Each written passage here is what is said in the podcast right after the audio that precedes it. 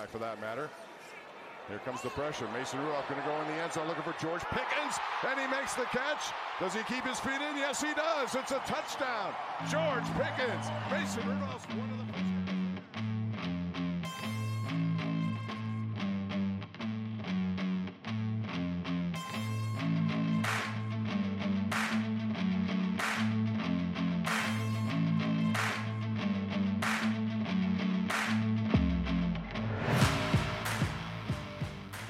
Hey everybody, it's week two of preseason, and before we get everything kicked off tonight, I wanted to take a look back at the first week of preseason and talk about the good, the bad, and the downright ugly of week one.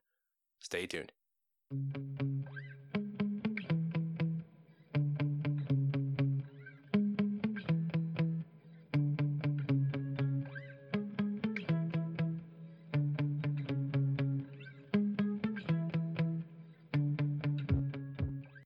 So week one is in the books, and it was a good first weekend of preseason. As the opening clip showed, uh, rookie wide receiver George Pickens continued his impressive offseason with a great debut in Pittsburgh. He hauled in a deep pass in the corner of the end zone from uh, quarterback Mason Rudolph.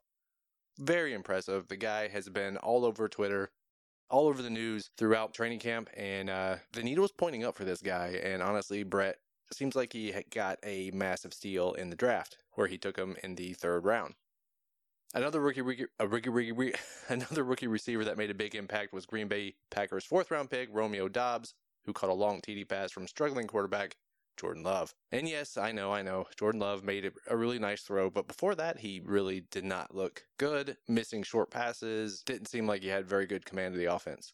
Someone who did have good command of the offense was Patrick Mahomes, who put fears to rest as he shredded the Bears defense on an 11 play drive that ended in a touchdown. Mahomes hit six different receivers on that drive and looked in mid-season form. Another quarterback who was impressive was Jalen Hurts, who also cashed in on his only drive of the game as he capped off an impressive march down the field by hitting tight end Dallas Goedert on a 22-yard strike. The Eagles are looking kind of scary. If Goedert can uh, kind of complement those two outside receivers, you know, Jalen Hurts should be in for a big year. Doesn't really look like they're going to get a lot of production out of the run game, so, you know, he may be slinging it all year.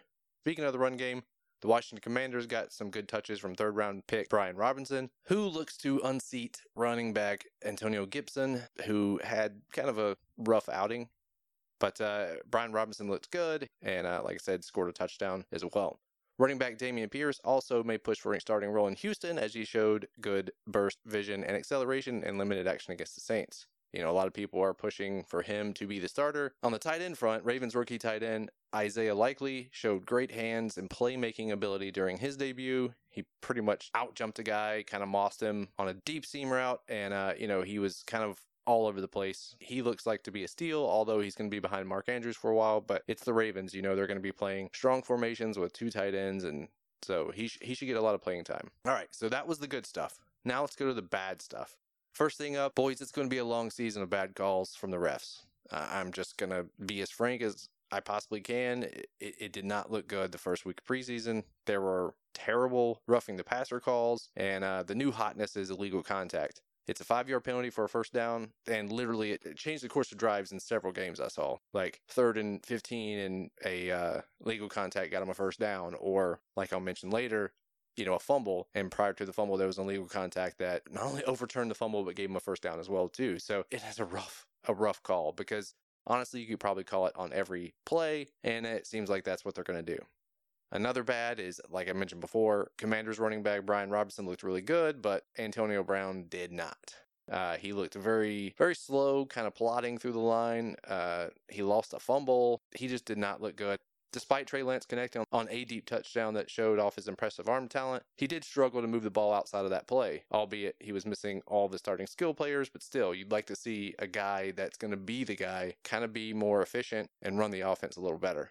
In Kansas City, uh, running back Ronald Jones got zero reps with the starters and looks to be on the outside looking in for quality touches in that high powered Chiefs offense. I believe their running back, uh, rookie running back Pacheco I don't know if I'm saying that right. I believe he got more touches than uh, Ronald Jones, so he may not even make the team at this point.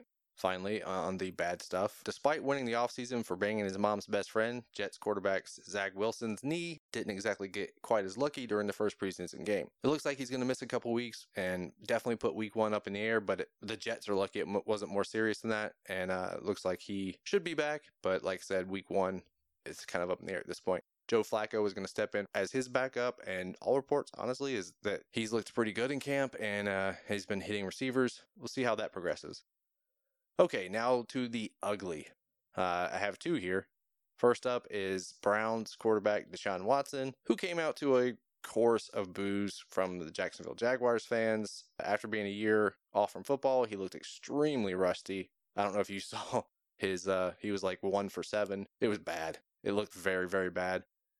And now they're still waiting on what the suspension is going to be, but it's definitely going to be more than six games. But yeah, he's just a scumbag. And uh, he's always going to end up on the ugly list. And I can't imagine what kind of turd would uh, roster him on their fantasy football team. So yeah. And finally, one of the ugliest game winning drives I've ever witnessed in my entire life happened in Washington as rookie quarterback, Matt Corral, moved the Panthers into winning position in the last two minutes of the game. Corral didn't even complete a pass, but still drove the team 40 yards into field goal range thanks to an 11 yard run by the running back on third down, an illegal contact penalty, like we talked about earlier, that overturned what would have been a sack fumble, and a pretty lucky face mask that sealed the deal. Corral looked absolutely lost in the game, and the drive was a miracle finish for the Panthers. I believe he got three drives, and he just looked awful. Like, not just the Panthers, but just preseason in general, I don't think I've seen the quarterback look as bad as he did. He he looked absolutely lost. Like if you were to take one of us and put them in the game without ever seeing a playbook and saying, "Hey, uh, play NFL football," that's what it looks like. It was the grossest game-winning drive I've ever seen in my life. Everybody afterwards was like, "I don't care what it looks like. He still won." I, I do care what it looks like because it's preseason, and uh, it was so bad. That is all the good, bad, and the ugly for week one. Thanks for listening, and we will see you next week.